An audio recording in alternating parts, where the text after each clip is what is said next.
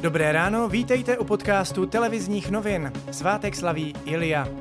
Dnes bude na východě zpočátku polojasno a na západě oblačno až zataženo, místy s deštěm nebo přeháňkami. Teploty vystoupají k 20 až 24 stupňům Celzia. Na jihu Moravy se bude teplota pohybovat až kolem 27 stupňů.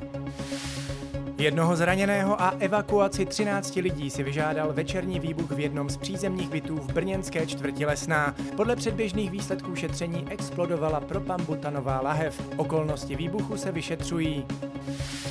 Lidé v Moravskosleském kraji se bouří proti znovu zavedení přísných protiepidemických opatření. V regionu musí opět nosit roušky v uzavřených prostorech a MHD. Zkrácena byla také provozní doba některých podniků a omezeny byly i hromadné akce. Česko v neděli odpoledne zasáhly silné bouřky s kroupami. Například v Litomyšli a okolních obcích zalila voda zahrady i domy. Ve Štětí v Ústeckém kraji porivy větru vyvracely stromy. Přívalový déšť se prohnal i středočeským krajem.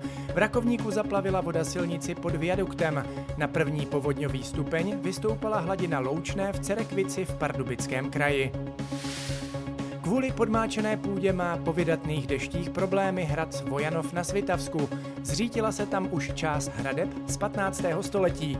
Některé další úseky teď pro jistotu podepírají dřevěné hranoly. Po celé republice přibývá lidí s onemocněními, která přenášejí klíšťata. V jižních Čechách je počet nemocných klíšťovou encefalitidou třikrát vyšší než loni. Premiéři a prezidenti států Evropské unie jednali ještě dnes v noci o přerozdělení peněz na obnovu ekonomik po koronavirové krizi. Česká republika by mohla díky novým kritériím ze záchraného balíčku získat o 75 miliard korun navíc oproti předchozímu návrhu. Výsledná částka ale stále není jasná.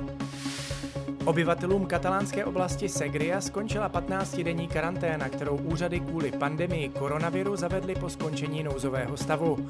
Karanténu uvolnili také úřady v čínském Pekingu. V metropoli nyní platí nejnižší možný stupeň mimořádného stavu.